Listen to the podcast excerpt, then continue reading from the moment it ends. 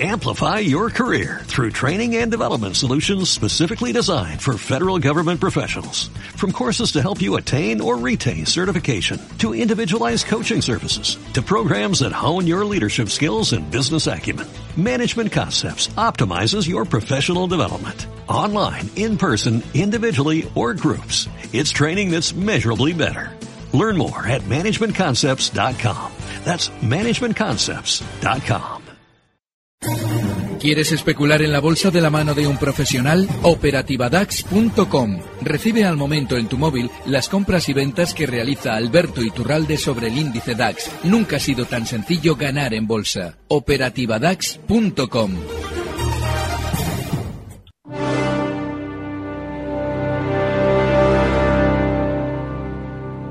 Tardes de Radio y Bolsa con Laura Blanco.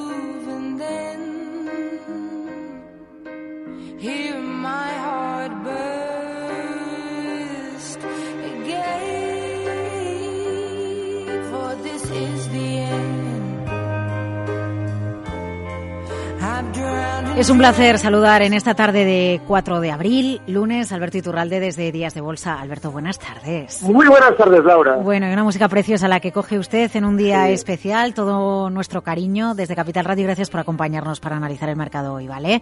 Y nada, un besazo enorme a Claudia, que donde esté seguro que estará disfrutando. Bueno, vamos al mercado, vamos a lo nuestro. Alberto, con la banca frenando, nos lo decía un colega suyo anterior. El comportamiento de las bolsas europeas, la, la de hoy no sé si es una jornada importante o no, es de consolidación, porque a décimas se mueve el IBEX al cierre, hay poco dinero en mercado. No sé si esto es un buen síntoma de que vienen oportunidades a posteriori o el mercado está esperando eso que a veces los analistas fundamentales dicen un revulsivo, ¿no? O, o- o cuidado, porque cuando el mar está en calma eh, se está gestando algo grande. Díganos, a ver. Sí, lo que sucede es que nadie nos está terminando de explicar las cosas. Fíjate, hace cosa de eh, unos meses comentábamos que la banca iba a ser el sector que, aunque nos estuviera diciendo entonces que estaban fenomenal, en el tiempo terminaría siendo la que peores noticias iba a darnos. Bueno, pues ya poco a poco se van apuntando a las malas noticias los valores grandes. El viernes pasado el Santander y poco a poco la banca irá dándonos las razones de la caída, pero como no nos están justificando por qué esto recorta, lo normal es que todo continúe a la baja. Si observamos el índice IBEX, en el rebote tiene una zona clarísima desde la que despega, que es justo los 8.400. Lo hacía el día 29 de febrero. Eso significa que esa zona es de soporte ahora en la caída. Así es que lo normal es que a la hora de recortar, veamos durante estos días más caída en el IBEX hasta zonas de 8.400 desde esos 8.600 donde se encuentra. Y hay que tener en cuenta también que otros europeos, como por ejemplo el DAX, están más laterales. Es decir, nosotros estamos peor que el DAX. Estamos eh, dentro de Europa de los índices más débiles, con lo cual nuestro mercado es probablemente también el que durante estos días más va a sufrir. Eh, bueno, a ver qué pasa hasta que no veamos si esto se desarrolla hacia el 8.400 o un poco más al alza. ¿Qué podemos hacer? Que hay en el mercado, Alberto, que usted diga, bueno, pues o directamente al índice o hay algún valor concreto que, que sí que me gusta. Yo lo que haría sería, por ejemplo, fíjate, eh, estos, estos días, cuando veamos al IBEX en zonas de 8.400 e incluso zonas de 8.300, ahí deberemos escuchar noticias negativas. Ahí tiene que pasar un poquito lo que sucedía el viernes a la mañana. A la mañana ya todo había caído en la apertura y sale una, y nos cuenta una noticia negativa del Banco Santander. Eso, para quien especule en el lado largo, es una oportunidad de muy corto plazo para intentar aprovechar un rebote. Pero sí es muy importante que en el momento en el que esos rebotes se han producido, nosotros intentemos buscar el lado corto, porque hay un problema en todo este tipo de movimientos de largo, de, de largo plazo bajistas, y es que en realidad cada vez que intentamos entrar compradores en una oportunidad, estamos haciéndolo en contra del mercado aunque nos haga bien. De manera que yo lo que haría más bien sería, por ejemplo, si mañana tenemos un IBEX rebotando, pues pongamos el caso de zonas de 8.650, si es que lo vemos, pues intentar una operación bajista con ese objetivo de 8.300, 8.400 puntos. Eh, a ver, el primero de los correos es de Manuel, oyentes arroba capitalradio.es. Buenas tardes, me gustaría saber qué le parece al señor Iturralde abrir cortos en Santander y en caso de estar de acuerdo, ¿cuál sería el punto óptimo de entrada? ¿Eso lo haría usted ahora o no? Vale, hay un problema con el Santander. El Santander tiene ahora un- una zona clave justo en los 3,75. ¿Qué es lo que ocurre? Que en esa zona, si observamos el gráfico, va poquito a poco frenando. Eso significaría que a la hora de abrir cortos, estamos ya en precario porque está justo en los 3,78 cerrando hoy. De manera que yo lo que haría es, seguramente durante estos días, esperar otro poquito más de caídas a zonas de 3,73 y ahí tener un rebote puntual en este banco, pues que podría llevarle, por ejemplo, a zonas de 3,85, 3,87, ahí sí, en esos 3,85. 3,87 sí se puede intentar una apertura de cortos, pero no merece la pena hacerlo justo en una zona de soporte. Mm. Alberto, una pregunta que es muy básica a lo mejor, ¿eh? pero como sé que no hay unanimidad, por si acaso, ¿usted los gráficos los pone en escala semilogarítmica o no? Nunca, nunca, nunca. La forma de analizar gráficos en modo semilogarítmico tiene que ver más con el querer ver algo que con el que realmente haya algo. Nunca. Lo siento, ¿eh? lo siento porque sé que hay mucha No, gente no, que no, lo no, hace. no, Nunca. precisamente porque el otro día con una persona con la que estuve me dijo que no lo hacía, pero me- entre otras cosas me decía, pero porque me funciona. Si no me funcionara, a lo mejor cambiaría. Y en, en- en mercado, eh, ustedes los técnicos siempre nos dicen que es importante tener un sistema y algo que le funcione, ¿no? Si algo, eh, si algo le funciona a uno, pues ¿por qué no seguir haciéndolo de la manera en la que se hace, ¿no? Efectivamente. El, el- hecho, el- tema es por lo que se ven a veces en los gráficos o no se ve en función de que el gráfico esté en, en escala semilogarítmica o no, ¿no? Pues, pues, a Claro, varía, claro. Eh, a veces puedo ver eh, un doble suelo, puedo ver eh, mínimos crecientes en función de que el gráfico lo tenga de una manera o de otra. Es la sugestión. Necesitamos ver algo para sentirnos más cómodos. Y eso es lo que nos da el gráfico semilogarítmico. Yo, en todos los métodos de especulación, hay que hacer como en cualquier operación concreta. Es decir, mi método de especulación tiene que tener un stop loss. Por ejemplo, yo a primeros de año tengo en la operativa AX un- una serie de pérdidas eh, eh, suficientemente grandes como para decir, tengo que cambiar mi método de especulación a este otro modo o a esta otra manera. ¿Por qué? Porque este método se ha demostrado ya en ese momento que no es válido. Con lo cual es muy importante también colocar un stop loss al método, no solamente a las operaciones. Y en el momento en el que nosotros vemos que nos va bien de una forma, pues se puede seguir. Pero mi experiencia es la de que en gráfico semilogarítmico no se encuentran movimientos más fiables que en el normal. Pero lógicamente cada uno tiene que probar y comprobarlo por sí mismo. Ah, muy bien, muy interesante. A ver, vamos con las llamadas 912833333 si quieren hablar con Alberto, preguntarle algo. José Luis Madrid, buenas tardes. Hola, buenas tardes. ¿Qué tal está? Mira, muy bien, muchas gracias. Díganos. Mira, quería preguntar eh, por Telefónica, Sí. Inditex y, y Ferrovial, que me diga si soporte y resistencia. Vale, usted las Telefónicas tiene ya. compradas hoy a Vale. 9.50. Sí, todo he comprado hoy un poco. Mm. No cuando más subía, pero bueno, ahí estamos, a ver qué pasa. Telefónica sobre todo que sí, porque he comprado bastante, a ver qué me dice. Ya, ya, ya. ¿Le puedo Muchas preguntar gracias. cuánto es bastante o eso se lo queda a usted? ¿Eh? Lo del bastante. No, ¿cuánto? sí, he comprado 50.000 euros, o sea, Vale. 5.000, Vale. más o menos. Venga, Muchas estupendo, gracias. José Luis. Pues le respondo. Alberto. Muchas gracias. ¿Se puede abrir una operación en mercado de estas cantidades sin poner el stop a priori? Da igual entrar y el stop buscarlo después. Alberto, si no se pone de primeras es porque es un stop psicológico y no es un stop real luego, ¿o cómo? Vale. Muy importante el stop. Explico. El stop no es un punto concreto, es una circunstancia concreta. Es decir, a veces decimos, he colocado el stop exactamente aquí. Eh, pues, ¿por qué tiene que ser exactamente ahí? A veces puede suceder que digamos, no, mi stop no es un punto concreto, es si sucede X Vale. o si no sucede Y. Es decir, si no sube antes de esta hora, yo voy a cerrar porque ya lógicamente sale de lo que mi método me dice. ¿Qué es lo que pasa? Que eso siempre hay que tenerlo fijado a priori. Nunca debemos abrir una operación si no tenemos el stop, que es la circunstancia que nos hará cerrar, y el objetivo, que es la circunstancia que nos hará ver que hemos alcanzado lo que queríamos y que también es una circunstancia, no tiene por qué ser un punto exacto, pero todo siempre a priori fijado. Vale. Bueno, vamos con Telefónica. Telefónica tiene un claro punto de soporte.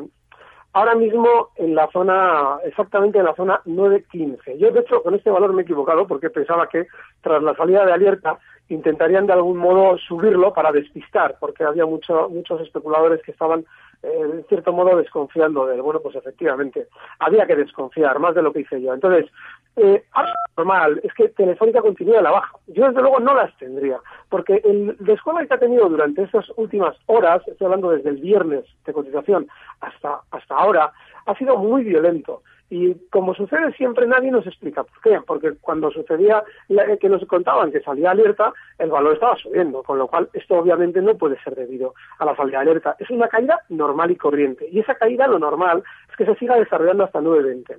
Si él ha comprado, ahora mismo, pues bueno, le puede colocar un stop justo en los 9,15 como último stop y un objetivo de subida hasta 9,65, que es el punto desde el, que el valor se descuelga a la baja y por encima del cual hay muchos inversores enganchados. Pero es muy importante tener siempre esos factores en cuenta antes de abrir la operación. Ferrovial. Bueno, Ferrovial ha llegado durante estos días a una zona de resistencia importantísima, que son justo los 19.30. Ahora ya no hay que estar en el valor. ¿Qué es lo que pasa? Que ha recortado durante estas últimas horas de cotización también hasta un punto claro de soporte, con lo cual, bueno, dentro de lo que cabe, tiene un punto claro de stop. Esa zona 18.47, aunque todavía no lo ha alcanzado ese 1% de posible stop, vale, está bien, pero no mucho más, porque es un precio que parece estar ya de vuelta a la baja. Y el caso de Inditex. Bueno, Inditex también ha tenido un recorte desde de el- había realizado un movimiento lateral durante estas semanas, un poquito similar a lo de Telefónica, pero cayendo menos. ¿Qué es lo que significa? Pues que en el caso de Inditex nos pasa también muy parecido. El stop está, por ejemplo, está, hoy cierra Inditex en 29.30, pues el stop tiene que estar, por ejemplo, en este caso, en los mínimos del viernes, en 28.65. Y un cierre por debajo de este punto es para aplicar el stop. Pero Ahora sí una cosa muy importante. El mercado no está para comprar. Y menos cuando ya estamos pensando que la cantidad que hemos introducido en el mercado es importante para nuestros, nuestros intereses financieros. ¿Por qué? Porque el meter mucho dinero en el mercado nos lleva a no ser disciplinados a la hora de operar, porque nos cuesta mucho asumir la gran pérdida que vamos a tener que asumir si las cosas no salen bien. Con lo cual es vital, sobre todo en procesos bajistas, ser especialmente precavido con las operaciones que hacemos en contra de la tendencia principal, que es bajista. Es decir, menos dinero en el mercado para poder ser más disciplinados. Ya, porque además luego empezamos a ver pérdidas y nos entra Cuesta, el agobio cuesta. y entonces no vendemos. No vaya a ser que esto se dé la vuelta, que esto se dé la vuelta, que esto se dé la Claro, vuelta y entonces claro, perdemos más. claro, Ya, claro, ya. si nos conocemos todos ya esto, sí, ya lo hemos pasado todo. A ver, otro correo y enseguida vamos a la siguiente llamada. Javier Fernández, ¿en qué precio de IBEX y DAX se pondría corte y con qué objetivo a unas semanas vista? Bueno, siempre ya conoce Bueno. usted la línea de preguntas. Muchas, Sí, muchas en esta el, línea.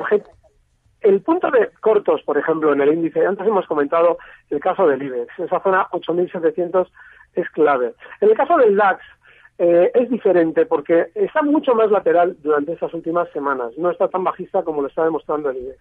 Pero está sucediendo que ya poco a poco, aunque siga dentro de ese gran movimiento lateral, cada vez va cediendo más puntos. Bueno, si observamos el gran movimiento lateral, veremos que la zona de resistencia más inmediata está justo en los 9.890. De manera que esa zona hoy la ha tocado y desde luego no ha podido superarla con holgura. Esa es la zona de mm, cortos más probables. Pero sí, como insinuó Laura, sí es cierto que la pregunta tiene tela, porque no sabemos cómo se va a desarrollar los índices en las próximas semanas y no podemos fijar un, un horizonte temporal porque, bueno, independientemente de que usted lo abra para unas semanas, si la cosa se torce hay que cerrarlo, aunque no hayan pasado semanas.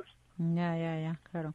Que está esto complicado. Mire, le preguntan, enseguida voy a... a bueno, está Javier, para que no espere. Eh, Javier Vitoria, buenas tardes. Hola, buenas tardes. Era para Alberto Turgalde. Por favor, a ver si me podía recomendar dos valores de nuestro mercado con precio de entrada, objetivo y un stop. Mm, vale, don Javier, muchas gracias. Eh, A buenas tardes. Alberto, todo suyo. Pues, ¿qué le Sí, diría? vamos a, vamos a, yo, bueno, yo voy a comentar un valor que yo eh, tendría, que es en el lado corto, CaixaBank. Eh, el objetivo que yo fijaría a esa operación estaría, pues fíjate, eh, serían unos cortos con un objetivo en zona de 2.20. Hoy CaixaBank cierra en 2.55, con lo cual es un beneficio razonable para colocar un stop justo en los 2,65. Ese sería uno de los valores que yo tendría en el lado corto. Realmente en el lado corto tendría varios, pero otro, por ejemplo, puede ser el Banco Popular, también en el lado corto, y sería con un eh, stop, hoy cierra el Banco Popular en 2,17. Sería con un stop justo en los 2,33 y el objetivo bajista que fijaría a esa operación andaría rondando el 1,75. Vale, esto en el lado corto. Y... Es que, ¿sabes qué pasa? Hay un problema. Porque lo que no podemos hacer es, es que yo al final ya intento hacer el triple mortal con tirabuzón para dar una operación alcista, pero no veo ningún valor, Laura. Entonces, ¿qué es lo que me pasa? Que, que, que, desgraciadamente no me puedo inventar eso, y lo siento por los oyentes, pero es que no veo una operación clara al alza que diga yo, vale, de aquí al lunes que viene ya me siento a gusto. No. Así es que las voy a dar como las veo, que son bajistas. Bueno, pues usted las como quiera, que eso es lo, eso es lo sensato. Además, por su parte, le pregunta Roberto por la bolsa americana. Eh, ¿Podemos abrir el gráfico de Coca-Cola? Eh, no, no matiza cuál, de ellas, eh, si, si la bebida sola o la embotelladora, entiendo que es la normal, la, la de bebidas, porque ese gráfico sí que tiene mejor pinta, a lo mejor, ¿no? sí, es, es la Sí, la, la, la que cotiza ahora mismo en 46,63. Exacto, exacto, esa. Esa, esa es la que tiene el gráfico bonito. Bueno, yo estas semanas he venido comentando que sucedía algo muy interesante en el valor. Warren Buffett es uno de los accionistas principales de Coca-Cola. Y Coca-Cola, durante estas últimas sesiones, rompía al alza una clave técnica histórica importantísima la que se encuentra justo en los 45 euros y que viene ni más ni menos que desde el año 98, es decir, ha frenado subidas repetida, repetidamente desde el año 98 y ya lo rompía al alza. ¿Qué es lo que pasa? Que claro, yo esperaba, si la ruptura era falsa, esperaba que saliera eh, todos los medios americanos a decir que Warren Buffett, siendo accionista de Coca-Cola, recomendaba la compra o algo por el estilo. Sin embargo, Warren Buffett lo que ha sido que es muy cuco, ha sido dedicarse a otra de sus empresas, que es Wells Fargo, y a cierto modo nos la daba en tono negativo, pero no nos decía nada de Coca-Cola. Eso es lo que quiere decir, es que no quieren colocar a Coca-Cola en la palestra, porque quieren subirla antes de colocarla en la publicidad y hacer comprar a todo el mundo. Con lo cual, ahora mismo Coca-Cola es una fenomenal oportunidad en el mercado americano. Claro, como yo cuando la comentaba estaba bastante más abajo, Ahora lo que haría sería, bueno, vale, se puede entrar comprador en Coca-Cola, está en 46,65, el stop lo deberíamos colocar en 46,10 y el siguiente objetivo alcista para ese valor está rondando los 47,50. Mm, vale, Roberto, además de preguntarle por Coca-Cola, le pide Danone y Endesa. ¿Podemos ir con ellos, Alberto? Sí, sí, sí, sí. Vamos con primero con Danone, aquí está. Bueno, Danone está aburridísima porque es un precio que lleva durante muchos meses, desde el año 2015, desde febrero, es decir, desde hace un año, lleva tremendamente lateral. Eso lo que significa es que a la hora de nosotros comprar en un precio tan lateral, debemos buscar una zona de soporte. La zona de soporte está en 60. Si él ya las tiene, en el momento en el que ya Danone empiece ya a cotizar por debajo, claramente por debajo de los 60 euros que podríamos colocarle el stop, pues por ejemplo, en la zona 58.95, es decir, un euro por debajo, debería aplicar el stop. Y quien vaya a entrar comprado también tiene esa zona como stop, 58.95, y la zona de entrada en los 60 euros. Pero está tremendamente lateral. Si él quiere un objetivo alcista, una zona de resistencia en las 65 euros. No merece la pena por eso. Vale, el caso de Endesa. Endesa está floja. De hecho, hay un problema también con las compañías eléctricas, y es que más o menos todas ya van cada vez estando más débiles, y Verdrola una de ellas. Y Endesa, pues lo que nos ha demostrado en los últimos meses es que sabe caer más que las demás también. Así es que, bueno, si nosotros queremos estar en un sector que desde luego no va a ser el peor, porque la banca va a ser peor que el, eléctrico, pero que tampoco está muy fuerte, lo mejor también es tener claro la zona de soporte. Si abrimos el gráfico, esa zona es 16.55, marcaba esos mínimos justo el viernes y nos puede servir como stop. Mientras tanto, la resistencia también es clara justo los 17.23. Cotizan 16.84, con lo cual, bueno, pues si nos recorta un poquito durante la sesión de mañana, se puede intentar, pero los 16.55 de stock son muy importantes. Eh, saque el gráfico de Iberdrola, don Alberto, por favor. Hace se acaba de comunicar que ha vendido 89,98 millones de acciones de Iberdrola a 6 euros 2 céntimos por acción y suscribe dos opciones de eh, recompra. Es decir, a la vez que vende, contrata dos opciones de recompra por el mismo número de acciones de la sociedad. Hoy que Iberdrola ha cerrado creo que a 5,83. Eh, bueno, además Iberdrola protagonista esta semana por la Junta. Eh, díganos. Vale. Apple se siente la necesidad de contarnos que ha vendido un X de acciones, pero a la vez también tiene la, el detallazo de decirnos que tiene una opción de recompra. ¿Qué es lo que nos está diciendo? Oye, yo me salgo de aquí, pero tranquilos que yo creo en la compañía y por eso tengo estas opciones de recompra. Es decir, la opción va a caer.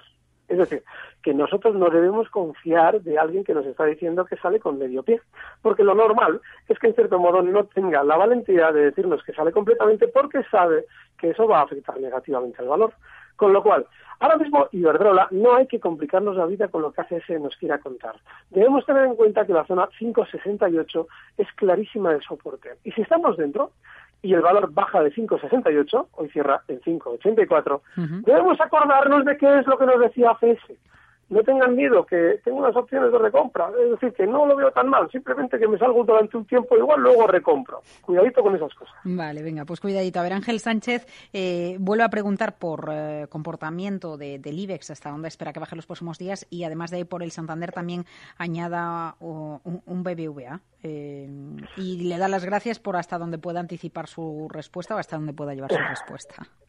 A ver, díganos, Alberto. El caso de, Sí, el caso del IBEX yo lo veo bajista. Lo veo bajista porque, de hecho, eh, ya ha recortado más que han hecho otros como el DAX. Lo normal es que vaya descendiendo hasta el punto en el que comenzó su última subida importante, que es esa zona 8.400, un poquito por debajo, los 8.300. Con lo cual, hasta ahí es donde creo que va a llegar. El caso del BBV, por ejemplo, es el de un precio que también va a tener recorte. Es importantísimo, si a alguien le gusta el análisis técnico, que se abra tanto el gráfico del BBV como del Santander, para que vea justo en qué zonas están pagando los dos a la vez. Son zonas de soporte importante, pero no son zonas en las que el soporte tenga mucha pinta de aguantar y además tiene lógica el por qué no va a aguantar seguramente en el tiempo. Va a hacer un rebote tanto en el BBV como en el Santander, en el caso del BBV seguramente de 5,75 podría llegar hasta 5,87, pero en el tiempo no va a aguantar y va a romper a la baja. La razón es muy sencilla. Esos soportes no son zonas en las que los grandes estén comprados, sino zonas en las que los grandes están vendidos. ¿Por qué? Porque nos decían hace unos días, cuando estaban en toda esta zona, tanto el Santander como el BBV, que es la misma, nos decía que Ana Patricia Botín compraba 200 y pico mil acciones. El banco negocia al día de media 70 millones de acciones. Es decir, nos estaban diciendo, compren ustedes porque Ana Patricia Botín compra. Pero mientras nos decían por un lado que Ana Patricia Botín compraba, no nos estaban diciendo que seguramente parte del núcleo duro del Santander también está vendiendo lo que todo el mundo compra porque Ana Patricia Botín compra. De manera que ese soporte no es válido porque a la Patricia Botín compraba en esa zona. Así es que mucho ojo porque eh, los soportes tienen su lógica, pero también hay que ver qué es lo que pasaba en ellos. Así es que rebotes puntuales, probables para el, en el caso del DBV 5,87 desde los 5,75 donde está, pero para terminar rompiendo la baja del soporte. Y estaba echando un vistazo, bueno, pues al caso de los bancos, ¿no?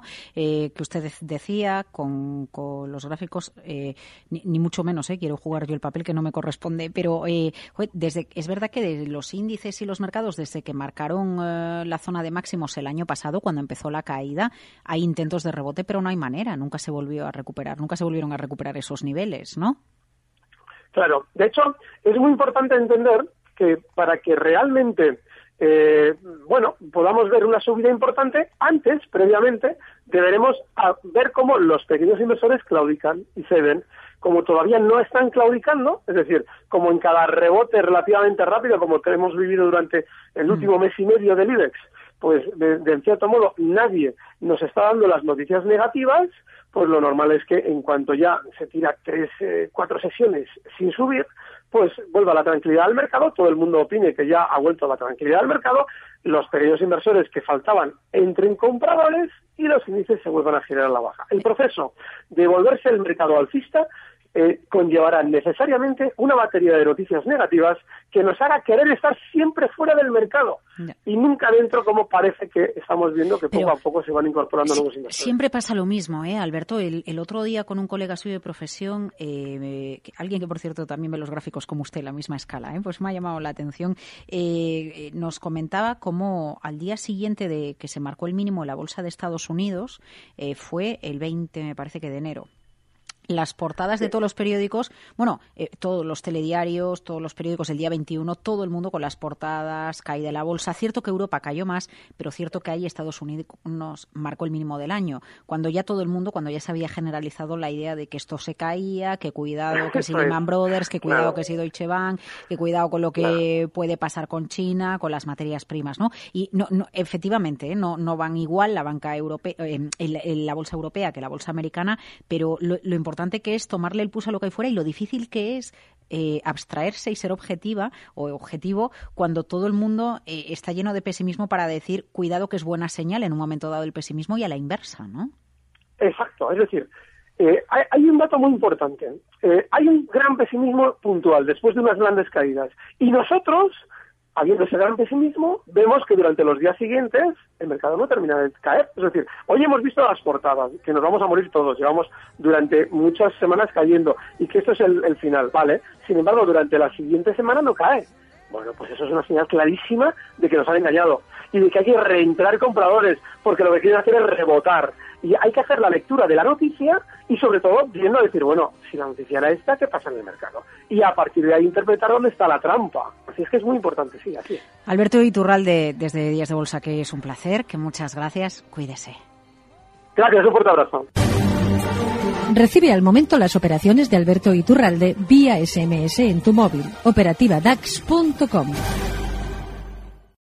Amplify your career through training and development solutions specifically designed for federal government professionals. From courses to help you attain or retain certification, to individualized coaching services, to programs that hone your leadership skills and business acumen, Management Concepts optimizes your professional development. Online, in person, individually, or groups. It's training that's measurably better. Learn more at managementconcepts.com. That's managementconcepts.com.